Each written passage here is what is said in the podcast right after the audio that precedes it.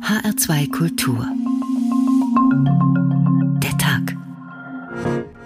Mit Doris Renk. Ich grüße Sie. Oh, ist das schön. Ja, ein schöner Blick, ne? Traumhaft. Guck, da haben wir Föhr, da hinten ist Sylt. Wir haben so viel Sand hier. Und das ist so viel Freiheit, mein lieber Scholli. Also ich möchte nirgendwo anders hin. Da gibt es dann auch genügend Gelegenheiten, wo man sagt, ach nee, jetzt machen wir ein Lagerfeuer am Strand oder fotografiert mal die Sonnenuntergänge. Und von daher ist es schon eine Art kleines Paradies. Eine Insel! Da ist eine Insel! Eine Insel ist ja wie ein Dorf im Meer. Da ist die soziale Kontrolle ja auch ganz groß. Jeder weiß im Prinzip immer alles, was der andere macht.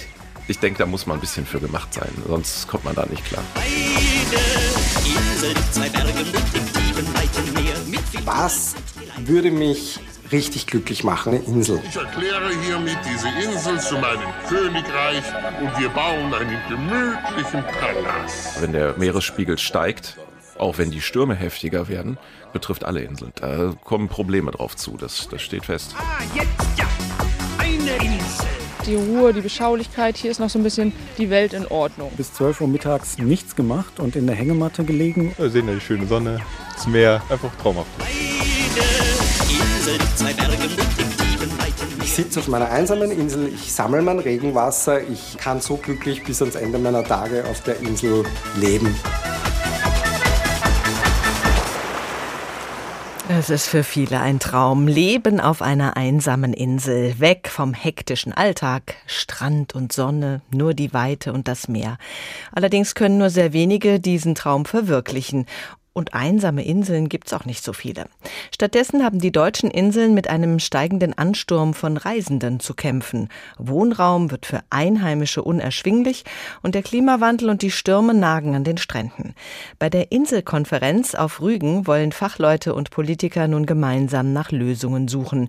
Nachhaltiger sollen die deutschen Inseln und Halligen werden. Im Tourismus, im Verkehr und bei der Energiegewinnung.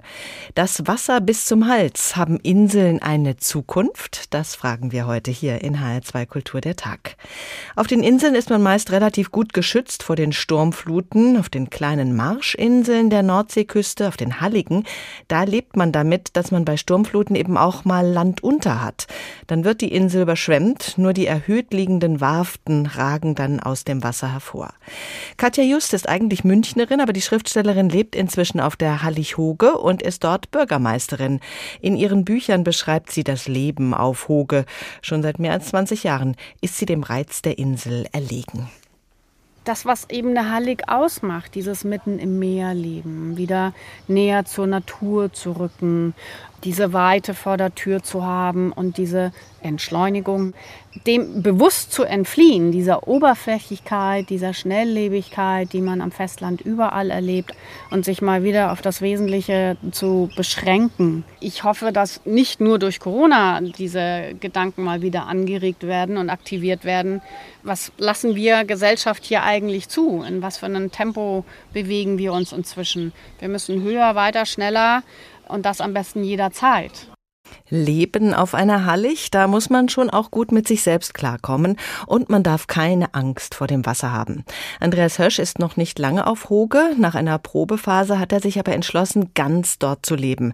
Wenn das Wasser kommt, nach einer Sturmflut, dann genießt er das. Es ist ein wunderschönes Naturereignis.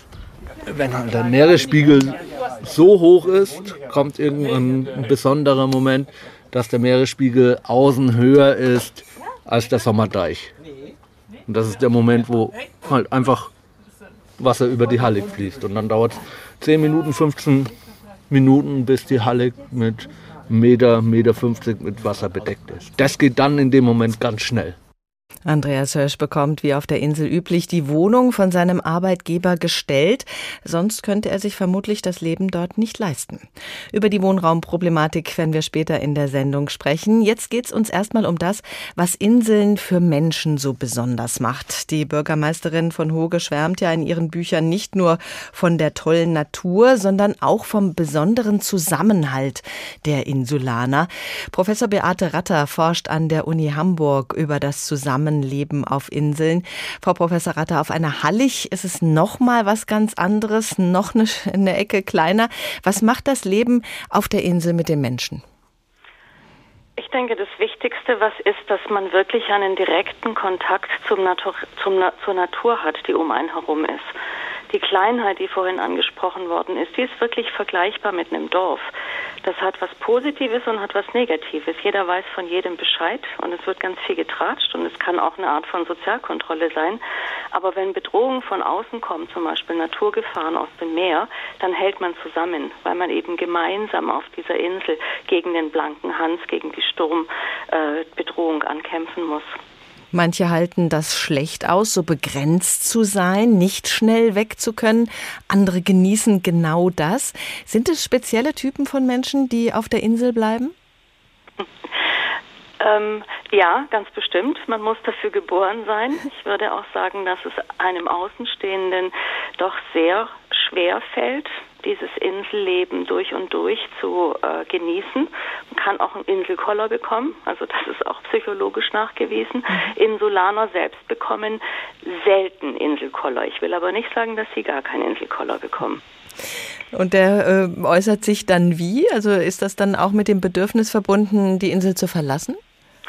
Ähm, ja, oder dass man einfach wegen einer Kleinigkeit schon aus der Haut fährt. Ja? Dass man im Supermarkt wieder mal sein Lieblingsgetränk nicht kaufen kann, weil das Versorgungsschiff nicht rechtzeitig angekommen ist und das nicht gelassen hinnehmen kann, sondern einfach durchdreht und ausflippt. Dann ist es also nicht mehr weit her mit der Entspanntheit, von der wir gerade so positiv gehört haben. Ja. Wir haben ja dieses paradiesische Bild von Inseln, eins mit der Natur sein, Leben im Einklang.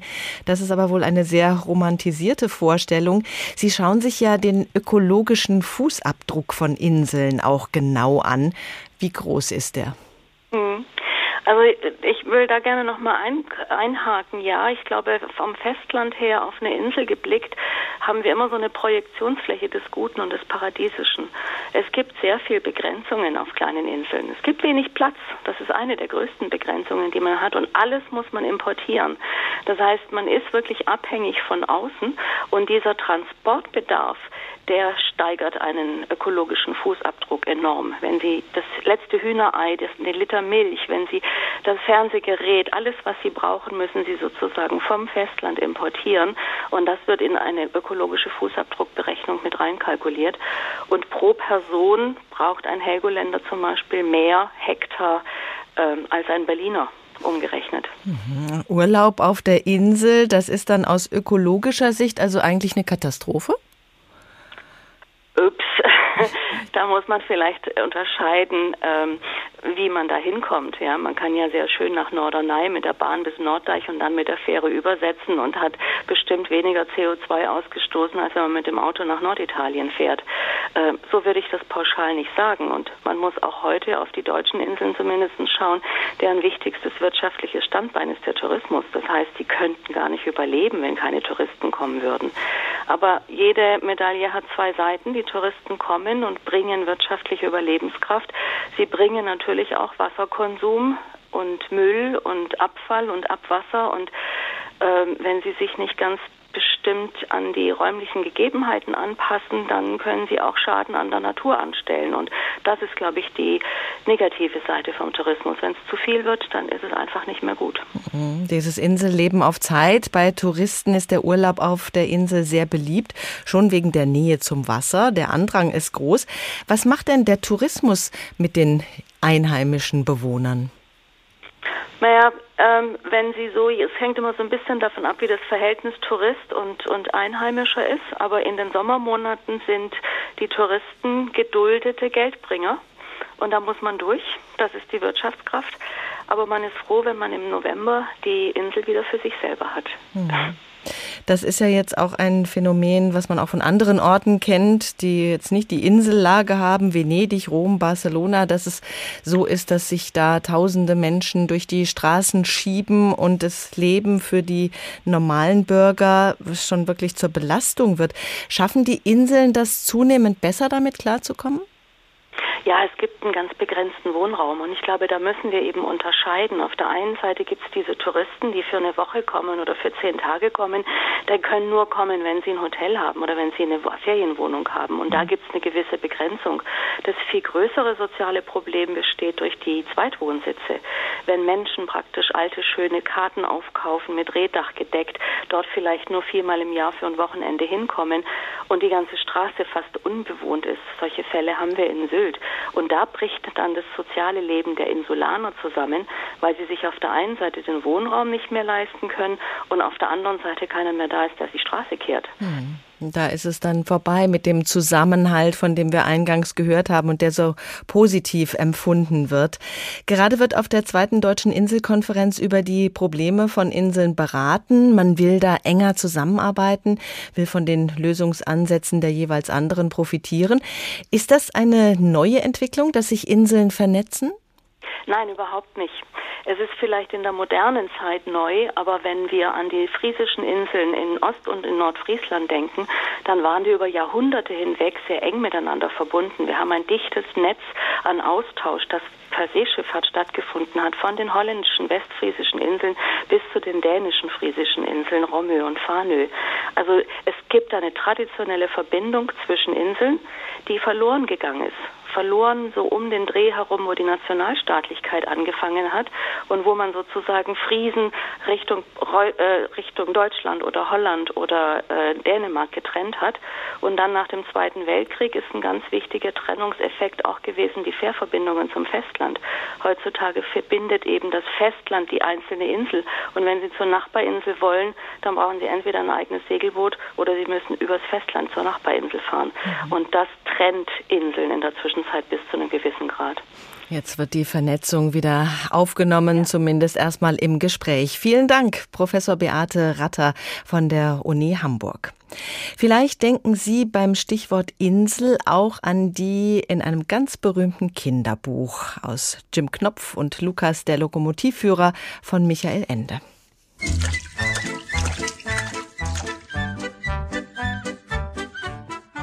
Das Land, in dem Lukas, der Lokomotivführer, lebte, hieß Lummerland und war nur sehr klein. Es bestand zum größten Teil aus einem Berg mit zwei Gipfeln, einem hohen und einem, der etwas niedriger war. Um den Berg herum schlängelten sich verschiedene Wege mit kleinen Brücken und Durchfahrten.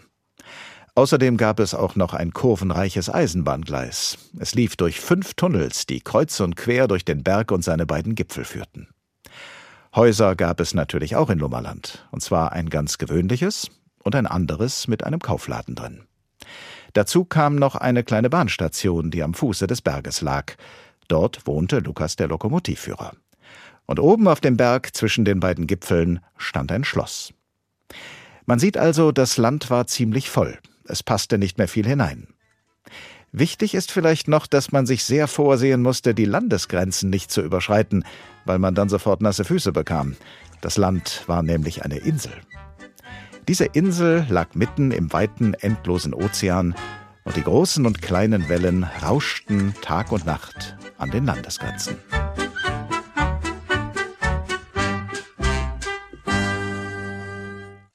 Später mehr von Jim Knopf und Lukas, dem Lokomotivführer und der Insel Lummerland. Das Wasser bis zum Hals haben Inseln eine Zukunft. HR2 Kultur der Tag. Wir machen jetzt erstmal einen Ausflug ins Wattenmeer, in ein einzigartiges Ökosystem, das von Ebbe und Flut in der Nordsee lebt. Ob das Wattenmeer noch lange so erlebbar ist wie momentan, ist allerdings fraglich. Die Klimaveränderungen sind spürbar, wie auch die WDR-Sendung Planet Wissen jüngst erläutert hat. Forscher des Alfred Wegener Instituts beobachten diese Veränderungen und da gehen wir jetzt mal mit dem Fernsehteam ein Stück mit. Es ist ein ganz besonderer Ort, direkt an der Küste von Sylt. Hier im Wattenmeer gibt es alles, riesige Austernbänke, aber auch Muscheln und Sand in Hülle und Fülle. Ein Naturparadies, in dem Tiere und Pflanzen neben und miteinander leben. Und sie wollen diesen einzigartigen Lebensraum schützen und erhalten. Das Forschungsteam vom Alfred Wegener Institut, das Institut für Meeres- und Polarforschung. Guten Morgen. Guten Morgen zusammen. Mit dem Forschungsschiff MIA 2 geht es vom Hafen in List raus aufs Wasser. Ihr Ziel? Das Wattenmeer zwischen Sylt und Röme. Hier wollen Schiffsmechaniker Kai von Bohlen und Biowissenschaftler Johannes Rick, auch Ricky genannt, untersuchen, welche Auswirkungen der Klimawandel auf das Wattenmeer und seine Bewohner hat. Dafür haben die Männer ein besonders feines Netz rausgeworfen, um Plankton zu sammeln. Quasi das Mittagessen der Tiere im Wasser. Man sieht ja schon, also das ist jetzt hier schon ziemlich braun. Ich habe jetzt schon mal so rein makroskopisch raufgeguckt. Es ist ganz viel Noctiluca, Meeresleuchttierchen drin. Das ist auch die Zeit dieser Alge. Diese Probe wird jetzt haarklein analysiert, sodass die ganzen Arten, die hier dort drin vorkommen, dokumentiert werden. Wir machen das wöchentlich seit 1987. Das ist ein Datensatz, der hat mittlerweile über eine Million Einträge. Ist einmalig auf der Welt. Man kann sehr gut die Veränderung der Artenvielfalt dokumentieren. Nicht nur das Plankton wird genauestens untersucht. Harald Asmus und Assistentin Birgit Hussel schauen jetzt, welche Tiere hier in 8,5 Metern Tiefe unterwegs sind. Weil es nur wenige Raubfische und damit kaum Feinde für die jungen Fische gibt, wird das Wattenmeer gerne auch Kinderstube genannt. Wir haben hier vor allem Plattfische. Diese große hier ist eine Klische. Davon haben wir eine ganze Menge. Aber wir haben auch andere Plattfische. Oh ja, da haben wir zum Beispiel noch einen großen Sandaal. Der ist ein richtig schönes Exemplar, haben wir selten auch in der Größe hier. Ob Fische, Plankton oder Wasser. Jeder Fang und jede Veränderung hier im Wattenmeer wird genauestens beobachtet. Mehrmals wöchentlich. Forschungsarbeit ist vor allem Fleißarbeit. Projektleiterin Karen Wiltshire sagt, der Klimawandel hat die Nordsee in den letzten 40, 50 Jahren enorm beeinflusst. Die größte Veränderung ist tatsächlich diese Erwärmung von 1,7 Grad hier auf Sylt und weiter draußen in der Nordsee 1,9 Grad. Das ist doppelt so viel, wie wir das für die, den offenen Ozean verbuchen. Das ist nur 0,8 Grad. Und das bedeutet, dass die Meere vor unserer Haustür wirklich doppelt so schnell sich erwärmen wie der Ozean an sich.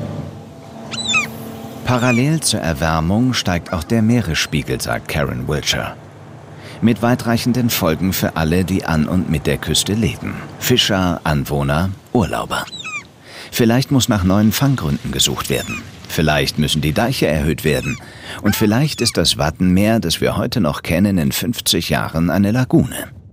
Das Wattenmeer, das macht einen Aufenthalt an der Nordsee so besonders. Eine Wattwanderung, die gehört unbedingt dazu, wenn man dort Urlaub macht. Und man kann eine Wattwanderung vor allen Dingen gut mit Experten unternehmen, die einem noch was dazu erzählen können. Christoph Götze ist Biologe und Pressesprecher der Schutzstation Wattenmeer. Von Sylt bis zur Elbmündung gibt es insgesamt 17 Stationen. Herr Götze, was passiert da? Ja, wir haben über 100 Freiwillige, die jedes Jahr zu uns kommen. Und von äh, der Elbmündung äh, bis Sylt haben wir die Station dort auf den Inseln. Und die Freiwilligen, ja, die gehen raus ins Watt mit den Gästen. Und die Gäste können dann sehr viel über die tolle Welt des Wattenmeeres erfahren. Pädagogik zählt da zu unseren äh, Hauptarbeitsfeld. Also wir möchten die Menschen begeistern äh, und sie von der Bedeutung der Natur überzeugen. Äh, wir haben jedes Jahr 200.000 Gäste, die zu uns kommen, machen Wattwanderungen, Vogelführungen. Unsere Freiwilligen sind aber auch direkt im Naturschutz eingesetzt. Das heißt, sie gucken also, dass zum Beispiel niemand in die Brutgebiete reingeht mhm. oder wir sorgen dafür, dass äh, ja auf bestimmten äh, Sandbänken zum Beispiel die Hunde angeleint werden. Solche Dinge, darum kümmern wir uns auch. Ähm, ja, und zu den Aufgaben gehören natürlich auch regelmäßige Zählungen der Vögel. Also wir wollen eigentlich auch wissen, wie viele kommen da, wie viele brüten da und äh, was gibt's da alles so was da so kreucht und fleucht. Mhm. Wir haben gerade im Beitrag gehört, dass dieses ganze Ökosystem natürlich auch empfindlich reagiert auf den Klimawandel. Da sind die ersten Auswirkungen spürbar. Mit welchen Herausforderungen befassen Sie sich da?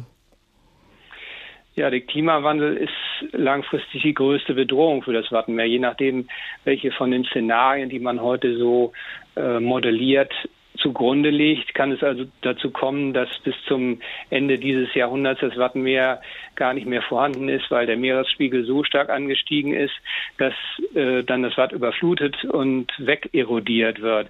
Und deshalb äh, ist natürlich auch ein Teil unserer Aufgabe, äh, dazu, dafür zu sorgen, dass wir Überzeugungsarbeit leisten äh, bei unseren Führungen, bei Veranstaltungen, das in diese Richtung geht. Aber wir arbeiten auch an Konzepten mit, wie man auch trotz Meeresspiegelanstieg ähm, dem äh, Wattenmeer helfen kann in Zukunft. Mhm. Sie wollen die Menschen natürlich auch sensibilisieren für das, was da in der Natur passiert. Wie sieht denn die Zusammenarbeit mit den Inseln aus? Gibt's die? Wir haben eigentlich überall eine sehr gute Zusammenarbeit mit den Inseln, das muss man sagen. Also wir haben ja vorhin äh, Frau Just von Hallig-Hoge kennengelernt. Dort haben wir also auch eine Station, ein sehr enges Verhältnis dort auch mit der Gemeinde, mit den Menschen, die dort leben. Und das ist auch an den anderen Stellen, wo wir äh, auf äh, Föhr oder Amrum tätig sind. Da arbeiten wir mit den Kurverwaltungen zusammen und natürlich auch mit den Einheimischen, die zu uns kommen oder mit denen wir Dinge gemeinsam machen. Mhm. Was kann denn zur Rettung des Wattenmeeres getan werden aktuell? Je nachdem, was man jetzt äh, für ein Ziel oder welchen Zeithorizont man hat. Langfristig kann es natürlich nur helfen, dass man ähm, ja, den CO2-Ausstoß vermindert und äh, dort eine Perspektive bringt. Für einen einzelnen Vogel, der in einem Schutzgebiet brütet, hilft es natürlich aktuell, dass niemand dort reingeht. Also je nachdem, welchen, welchen Zeithorizont und welche, welche Sache man betrachtet, äh, können verschiedene Maßnahmen sehr wirkungsvoll sein. Dass man also Menschen äh, überzeugt bei einer Führung oder auch generell zu Verhaltensänderungen anregt. Mhm. Also da ist es schon mal wichtig, dass die Menschen, die sich dort aufhalten, die das Wattenmeer besuchen, nichts kaputt machen.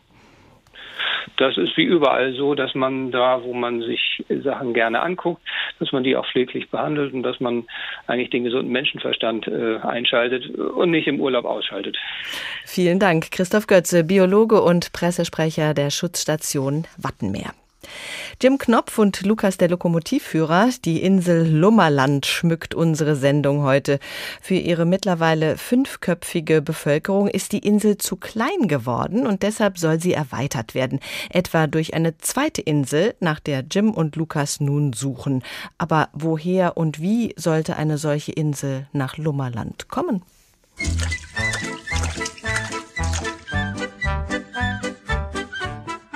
Es war kurz vor 12 Uhr mittags, als plötzlich der Matrose hoch oben im Mastkorb durch die hohle Hand herunterrief: Land in Sicht!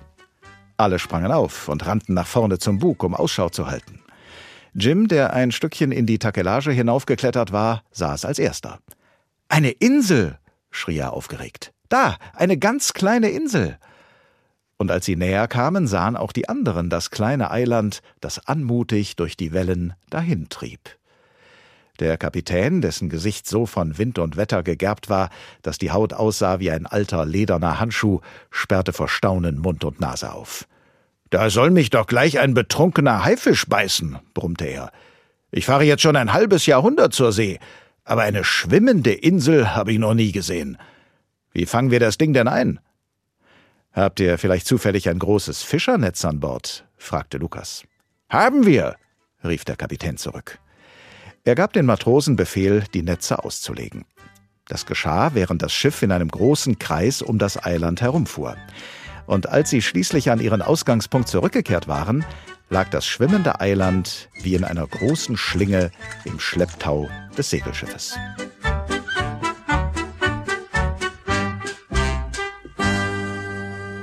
Ob der Transport gelingt, das hören wir später. Das Wasser bis zum Hals. Haben Inseln eine Zukunft? Das fragen wir heute hier in HR2 Kultur der Tag.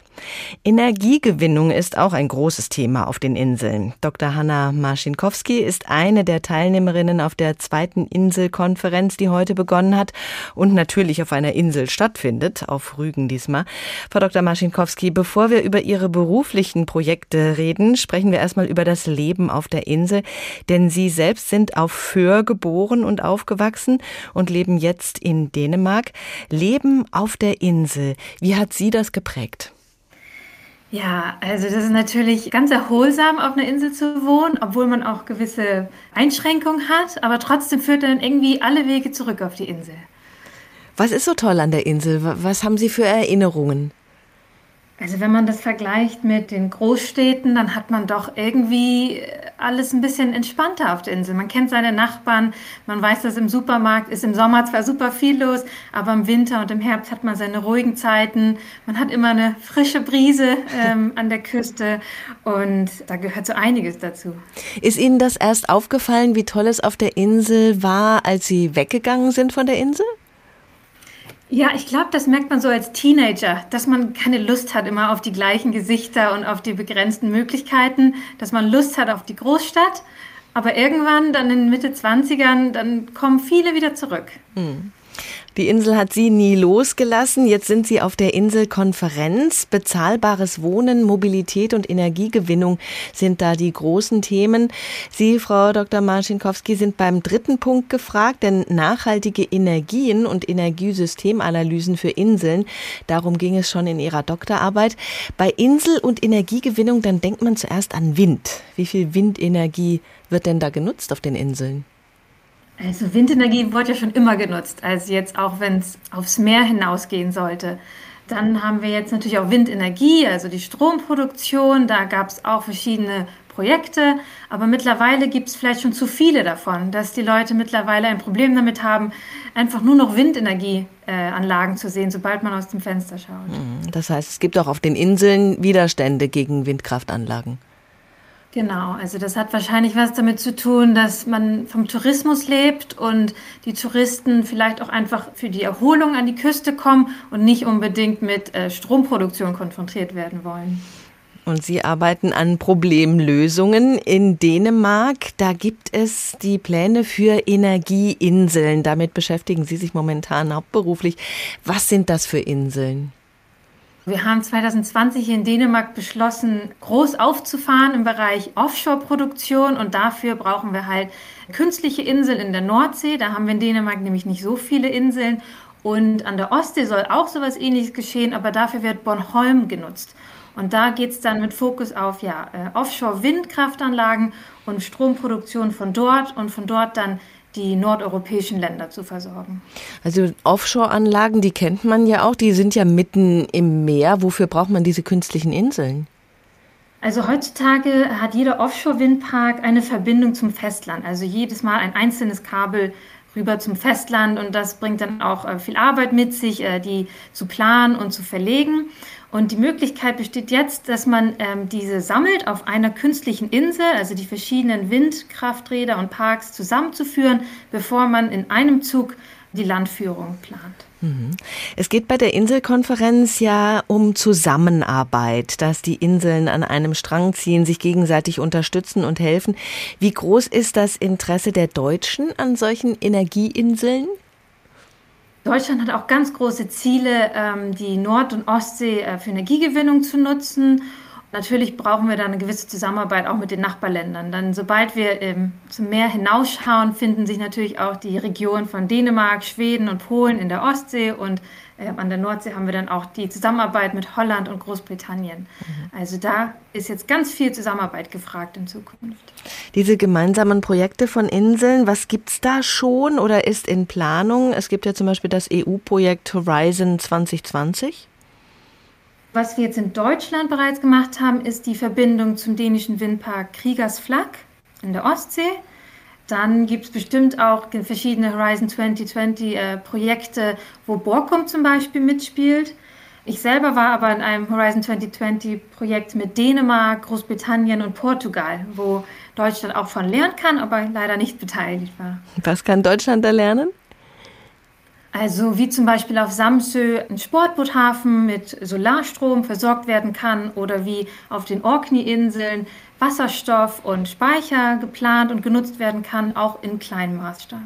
Das heißt, es geht auch um andere Energiequellen als nur den Wind zu nutzen. E-Mobilität ist ja auch großes Thema, äh, also auf dem Festland auf jeden Fall. Welche Rolle spielt die E-Mobilität auf den Inseln? Mittlerweile müssten wir schon E-Mobilität als Standard eigentlich äh, ansehen, da wir mit Diesel- und Benzinfahrzeugen nicht mehr weit kommen. Also dann kommt die nächste Energiekrise und da ist Strom wirklich die direkte Lösung. Also den Personentransport und auch Kurzstreckenflüge und auch Schifffahrt kann zum größten Teil elektrisch gemacht werden. Da ist also einiges in Planung. Was erwarten Sie sich jetzt von dieser Inselkonferenz, der zweiten? Also da ist ganz viel Interesse und Bedarf für Zusammenarbeit zwischen den Inseln. Und jetzt haben wir hier die Möglichkeit, dass sich alle Inselvertreter, also Gemeindevertreter der verschiedenen Inseln jetzt einmal treffen, sich verschiedene Standpunkte anschauen und das dann gemeinsam weiter diskutiert werden kann, um dann auch in Zukunft mehr zusammenzuarbeiten. Föhr, wo Sie aufgewachsen sind, ist mit 9000 Einwohnern keine einsame Insel. Was würden Sie denn mitnehmen auf eine einsame Insel? Ja, also jetzt gerade würde ich da ganz praktisch denken, ja, Stift und Papier, um verschiedene Ideen aufzuschreiben, aber vielleicht auch so ein paar Eindrücke von den Inseln festzuhalten, weil mir kommen da so viele Ideen äh, in Bezug zu Versorgung oder auch ähm, Erholung und wie kommt man von dieser einsamen Insel wieder weg oder will man da bleiben? Also man kann sich das alles so schön festhalten. Ich bin da so ein Notizbuch-Fanatiker.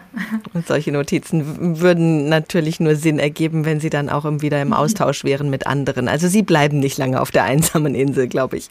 Ich besuche dann noch ein paar andere Inseln und, und schau mal, was da los ist. Genau. Die Ideen müssen ja auch untergebracht werden. Die Inseln und die Energiegewinnung, sogar künstliche Inseln werden aufgeschüttet wegen der Offshore-Parks.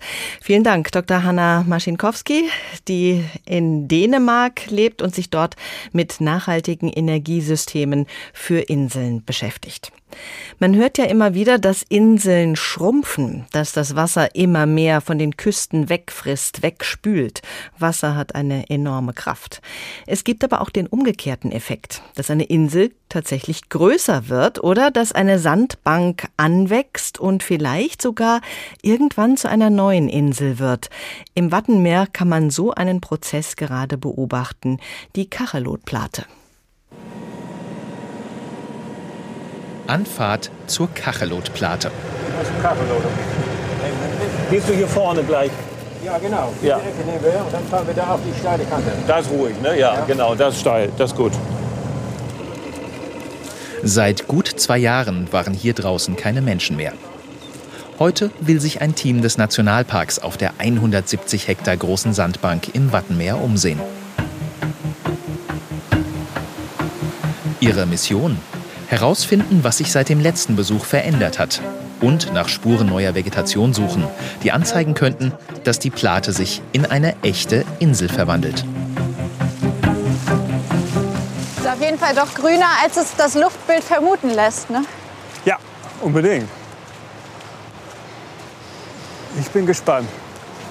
Also das ist wirklich ein Schaufenster in die Dynamik, in die Wildnis bei uns im Nationalpark und weit darüber hinaus. Ich würde mal sagen, das ist einer der Orte in Deutschland, der sich am stärksten verändert. Seit Jahren wächst die Kachelotplate durch Strömung und Sandflug immer weiter an. Inzwischen sind einige ihrer Dünen so hoch, dass sie im vergangenen Winter zum ersten Mal nicht von Sturmfluten überspült wurden.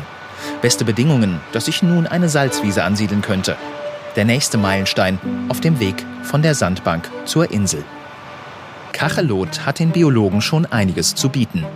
Eine der größten Kegelrobbenkolonien an der deutschen Küste, meterhohe Weißdünen und sogar ein paar Pflanzenarten, die hier bisher noch nie dokumentiert wurden. Aber auch nach zwei Stunden hat das Nationalparkteam noch keine Spur einer Salzwiese gefunden. Und langsam ist es schon wieder Zeit für den Rückweg. Doch dann die Entdeckung, versteckt in einem kleinen Dünental. Hier haben wir äh, verschiedene Quellerarten drin. Hier ist ein Queller, hier ist Queller. Und wir finden aber auch schon andere Pflanzen der unteren Salzwiese. Hier so versteckt in der Sode. Dies hier ist äh, die Keilmelde. Es ist jetzt das erste Mal, dass wir diese Pflanzen hier tatsächlich auch nachgewiesen haben. Es begeistert mich total, dass das, was wir erwartet haben, jetzt auch eingetreten ist. Es wäre auch nicht schlimm, wenn es anders wäre, aber es zeigt einfach, dass diese Prozesse ablaufen, dass man dabei zugucken kann, dass man das immer wieder auch Neues entdecken kann. Das Fazit nach drei Stunden auf Kachelot. Stabile Dünen und erste Flächen mit Salzwiese. Wenn die die nächsten Wintersturmfluten überstehen, dann könnte das Nationalparkteam beim nächsten Besuch im kommenden Jahr hier vielleicht sogar schon eine echte Insel vorfinden. Von der Sandbank zur Salzwiese und dann vielleicht zu einer neuen Insel. Die Sandbank Kachelot im Wattenmeer ist schon 170 Hektar groß. Mal sehen, was daraus noch entsteht. Manfred Ueckermann ist heute und morgen extrem gefragt, denn er ist Vorstandsvorsitzender der Insel- und Hallig-Konferenz, die gerade zum zweiten Mal stattfindet auf der Insel Rügen. 230.000 Menschen leben ja auf den deutschen Inseln und Halligen und rund 32 Millionen Übernachtungen zählt die Tourismusbranche dort. Das ist also ein Bereich, da muss man immer mal hingucken. Über Energiegewinnung, Herr Ueckermann, und Ökosysteme haben wir schon gesprochen auch über die besonderen Charakterzüge, die Inselbewohner vielleicht haben müssen. Jetzt wollen wir uns einem drängenden Problem zuwenden, der Wohnraumproblematik. Weil es auf den Inseln meist sehr schön ist und viele Touristen hinwollen, sind die Preise meist gepfeffert und mit einer Ferienwohnung lässt sich ja mehr verdienen als mit normaler Vermietung. Das heißt, für all diejenigen, die die Touristen versorgen, rumführen, bespaßen, gibt es kaum Wohnungsangebote und wenn, dann sind sie teuer. Was tut sich da? Wie könnte man diese dieses Problem in den Griff kriegen? Moin. Äh, ja, das wäre eine gute Frage. Und äh, wenn ich da jetzt eine äh, Lösung drauf hätte, dann hätten wir, glaube ich, ein Problem gelöst. Äh, ich will mal so anfangen. Äh, wir haben es ja schon gesagt mit dem Tourismus. Wir haben besondere äh, Lagen und auch, ich sage mal, das sind die Perlen vor dem Festland, die Inseln und die Halligen. Und auf Einheimischen kommen dann 10 bis 30-fache an Tourismus. Und äh, diese Sehnsuchtsorte werden natürlich auch gerne äh, aufgesucht und natürlich auch, man möchte gerne da wohnen. Das hat natürlich dann damit die Auswirkung, dass die Immobilienpreise äh, ja wirklich explodieren, muss man sagen. Und dann haben wir die Probleme, dass die Einheimischen oder aber auch Facharbeitskräfte, so auch für die Daseinsvorsorge, was im medizinischen Bereich und äh, weiter Feuerwehr und so angeht, natürlich ein Problem haben, was denn die den Wohnraum vor Ort angeht. Mhm. Wir haben und das da, vorhin schon mal angesprochen, dass es auch daran liegt, dass viele sich dann ein Ferienhäuschen oder eine Ferienwohnung kaufen, aber nur äh, drei, vier Wochen im Jahr überhaupt dort sind. Da könnte man doch Einschränkungen erlassen, oder? Also das, was an äh, Erfahrung wir gesammelt haben, gerade auf den größeren Inseln, ist einfach dies, es gibt auch immer wieder Möglichkeiten, Gesetzesauflagen zu umgehen oder man muss sie dementsprechend so hart kontrollieren, dass man auch wieder Eingriffe in den Bereich der einheimischen äh, Bevölkerung gerade für deren Wohnraum macht. Also das ist so ein Part, der nicht ganz einfach ist. In einigen Bereichen gelingt es, aber mit einer einfachen Erhaltungssatzung äh, kommen wir da nicht weiter. Ich will nur mal so sagen, das Bruchteilseigentum, was man nach dem äh, Krieg eingeführt worden ist, um Wohnraum zu schaffen, hat für die Inseln äh, und auch die Halligen eher das äh, Umgekehrte. Man umgeht die Bauleitplanung, die vor Ort eigentlich anders aussehen sollte und auch dementsprechend eigentlich nicht der Wille der Gemeinde ist, um mal so ein Beispiel zu sagen. Hm. Man will ja jetzt auch nicht die Insel zubauen mit neuen Wohngebäuden. Genau, also die neue, also den den meisten Inseln ist es ja so, dass gar keine neue äh, Ausweisung von äh, Bebauungsplänen äh, mehr gemacht wird. Äh, man geht ja jetzt mehr zur Sicherung. Das heißt also, es wird nur noch im gemeindlichen äh, Bereich äh, Wohnraum entwickelt, der dann hinterher auch im Eigentum der Kommunen bleibt. Das ist ja eigentlich die sicherste Variante, die wir haben und äh, eigentlich auch die einzige Lösung, um eben wirklich auch den Dauerwohnraum, so wie es dann eben heißt, auch für die Einheimischen und Facharbeitskräfte zu halten. Und äh, würde das bedeuten, dass dann auch aufgekauft wird von Seiten der Gemeinden? Also wir haben zwar ein Vorkaufsrecht, aber bei den Immobilienpreisen äh, kann sich, glaube ich, der eine oder andere auch vorstellen, ist auch selbst ein Vorkaufsrecht äh, nicht mehr zielführend. Äh, weil damit wäre die eine oder andere Gemeinde schlichtweg einfach überfordert, weil wir haben jetzt Grundstückspreise, wenn ich mal die Insel Sylt nehme, die im zweistelligen Millionenbereich liegen. Ja, das hätte man früher machen müssen. Ne? Das ist jetzt ein bisschen spät. Wir haben gehört, der ökologische Fußabdruck der Inseln ist gewaltig. Das hängt stark damit zusammen, dass fast alles, was dort gebraucht wird, erstmal dorthin transportiert werden muss. Welche Konzepte werden auf der Inselkonferenz Konferenz besprochen, um das Leben auf den Inseln umweltfreundlicher zu gestalten? Also wir haben heute eine Resolution äh, unterschrieben. Und zwar sind insgesamt äh, 26 Teilnehmer der Inseln und Heiligen äh, und eben äh, von der Ostsee genauso wie Nordsee äh, und äh, auch der ostfriesischen Inseln vor Ort. Und man gerade der Bereich der nachhaltigen Flächenentwicklung und dass man dementsprechend auch mit intelligenten Lösungen damit reingehen will und äh, auch gemerkt hat, dass wir hier wirklich uns neu aufstellen müssen, dass wir uns vernetzen müssen und dass wir den äh, Bereich, was also auf einem Bereich schlecht gelaufen ist, für andere vielleicht, äh, wenn man die Kontakte intensiviert, nicht wieder als Fehler nochmal begangen werden müssen. Wie sieht es bei der Abfall- und Abwasserentsorgung aus? Das ist ja auch ein großes Problem, gerade wenn so viele Übernachtungen zu verzeichnen sind. Ja, die Kreislaufwirtschaft ist natürlich da das Stichwort, das muss man so deutlich sagen. Auf der anderen Seite ist natürlich, was äh, die Inseln angeht, äh, die zielführende Bereich, dass man regional auch mehr den Produkten widmen will. Und äh, da sind gerade die äh, sage ich mal, Verbraucher vor Ort auch äh, wesentlich äh, sensibilisierter mittlerweile. Und äh, das, was man an Produkten hat, die man vor Ort machen kann, ob man nur die Milch, den Käse oder äh, auch äh, die ein oder andere äh, Fleischbereich, ob es nur die Schafe oder wie auch immer sind, da gibt es ja Möglichkeiten. Also man muss ja keinen äh, Braten eines Schafes aus Neuseeland einfliegen, sondern den haben wir viel besser vor Ort und der sorgt auch noch gleichzeitig mit seinem Wolle und mit seinem Dritten am äh, den Landesschutzzeichen für zusätzliche Sicherheit. Nachhaltigkeit auf deutschen Inseln. Ja. Manfred Ueckermann, Vorstandsvorsitzender der Insel- und Hallig-Konferenz, die gerade stattfindet. Vielen Dank. Die Wohnraumproblematik ist auch Thema bei Jim Knopf und Lukas, dem Lokomotivführer, im Buchklassiker von Michael Ende. Lummerland ist zu klein geworden für Jim, Lukas und seine Freunde und deshalb sind sie losgezogen, um nach einer Erweiterung Ausschau zu halten. Nun sind sie mit einer neu entdeckten schwimmenden Insel im Schlepptau auf dem Weg nach Lummerland und hoffen so, mehr Wohnraum schaffen zu können.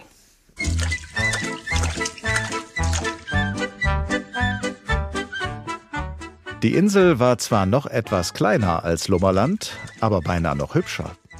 Drei grüne Rasenterrassen, auf denen verschiedene Bäume standen, erhoben sich stufenweise. Um die Insel herum lief ein flacher Sandstrand, der ganz famos zum Baden geeignet war. Und auf der obersten Terrasse entsprang ein kleiner Bach und rauschte in mehreren Wasserfällen bis ins Meer hernieder. Natürlich gab es auch eine Menge wunderschöner Blumen und bunter Vögel, die in den Zweigen der Bäume ihre Nester gebaut hatten. Ist sie nicht vielleicht ein bisschen klein? erkundigte sich Jim. Oh nein, rief die Prinzessin, ich finde ein kleines Land viel hübscher als ein großes, besonders wenn es eine Insel ist. Die neue Insel war inzwischen von den Matrosen mit Ankerketten und Stahltrossen so dicht neben Lummerland festgemacht worden, dass man mit einem Schritt hinüberspringen konnte. Natürlich hatten sie auch nicht vergessen, was Lukas ihnen aufgetragen hatte, nämlich an der Stelle, wo jetzt das kleine Eiland lag, vorher einige Äste von Korallenbäumen im Meer zu versenken. In ein paar Jahren, wenn die Bäume bis an die Meeresoberfläche gewachsen waren, würde die neue Insel ebenso fest gegründet sein wie Lummerland. Sehr viel Platz war natürlich nicht da, aber der wenige Platz, der da war, war dafür besonders hübsch.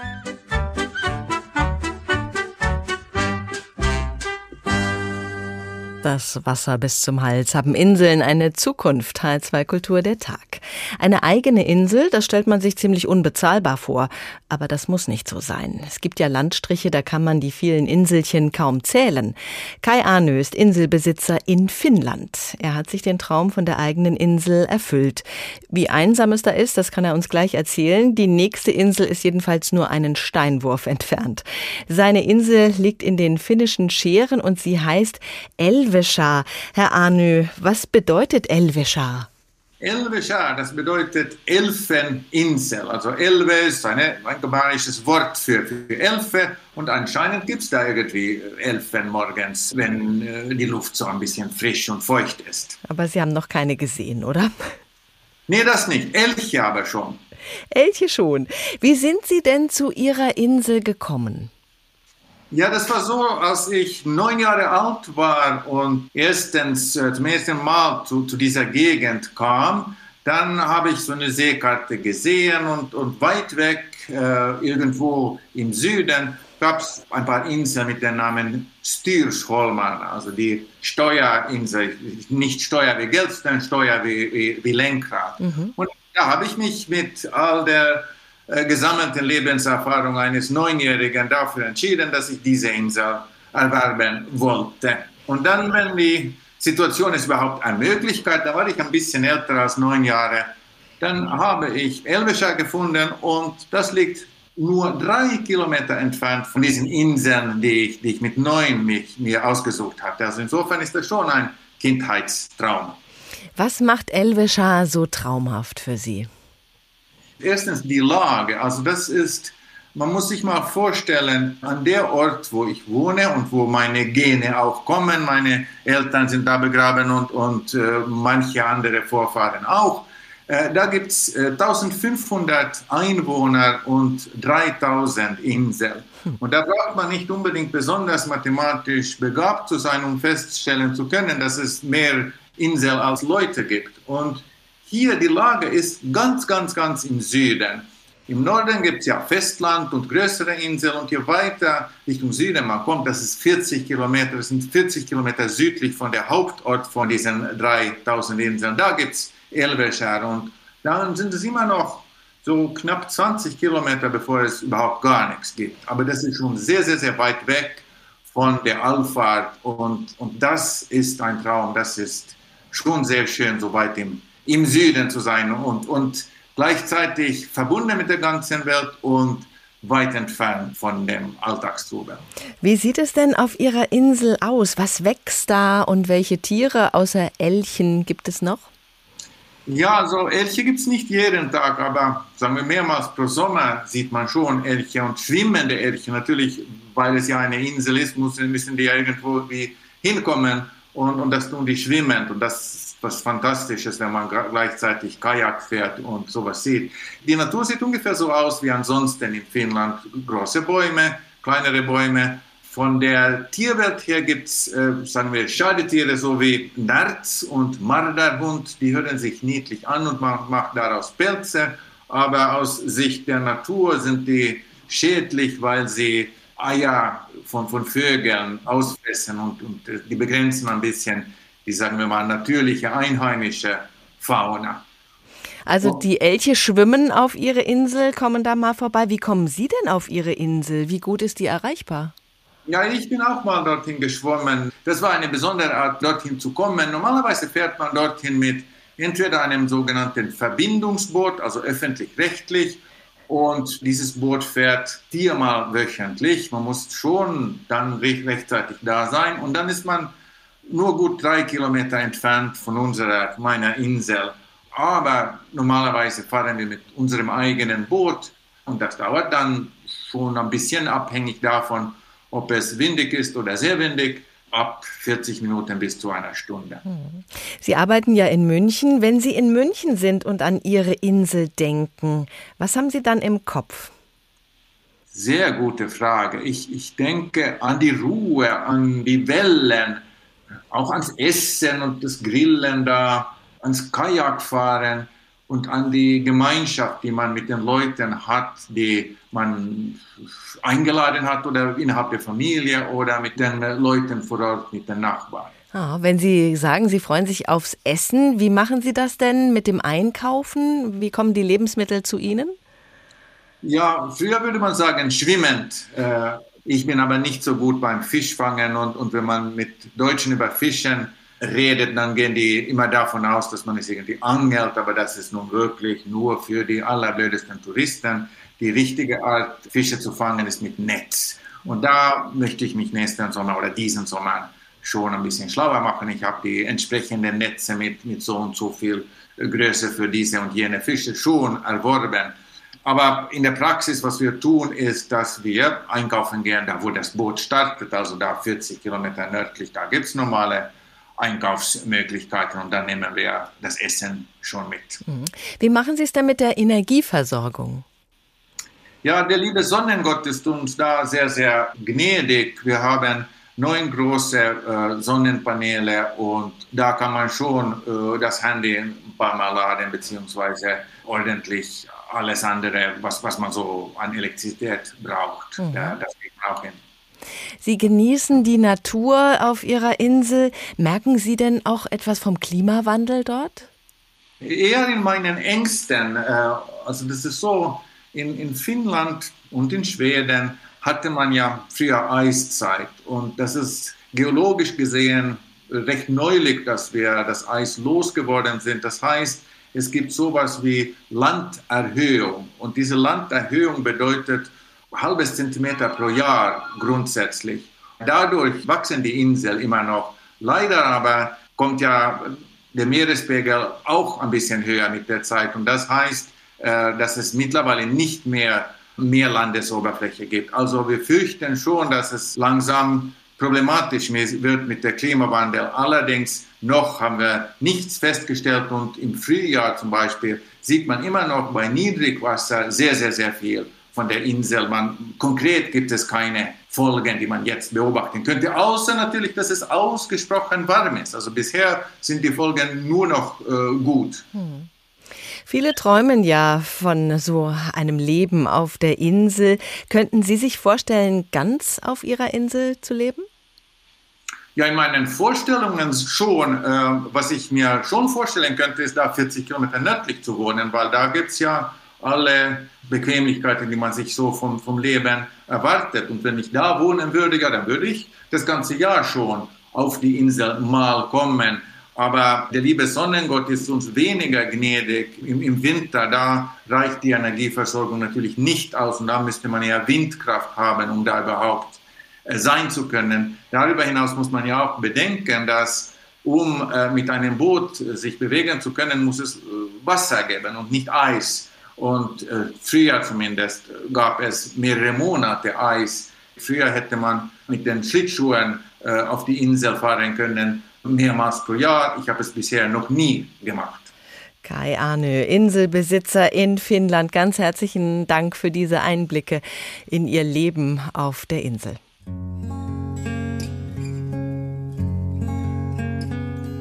Das Wasser bis zum Hals. Haben Inseln eine Zukunft? Das haben wir gefragt an dem Tag, an dem die zweite deutsche Inselkonferenz begonnen hat, auf der großen deutschen Insel Rügen.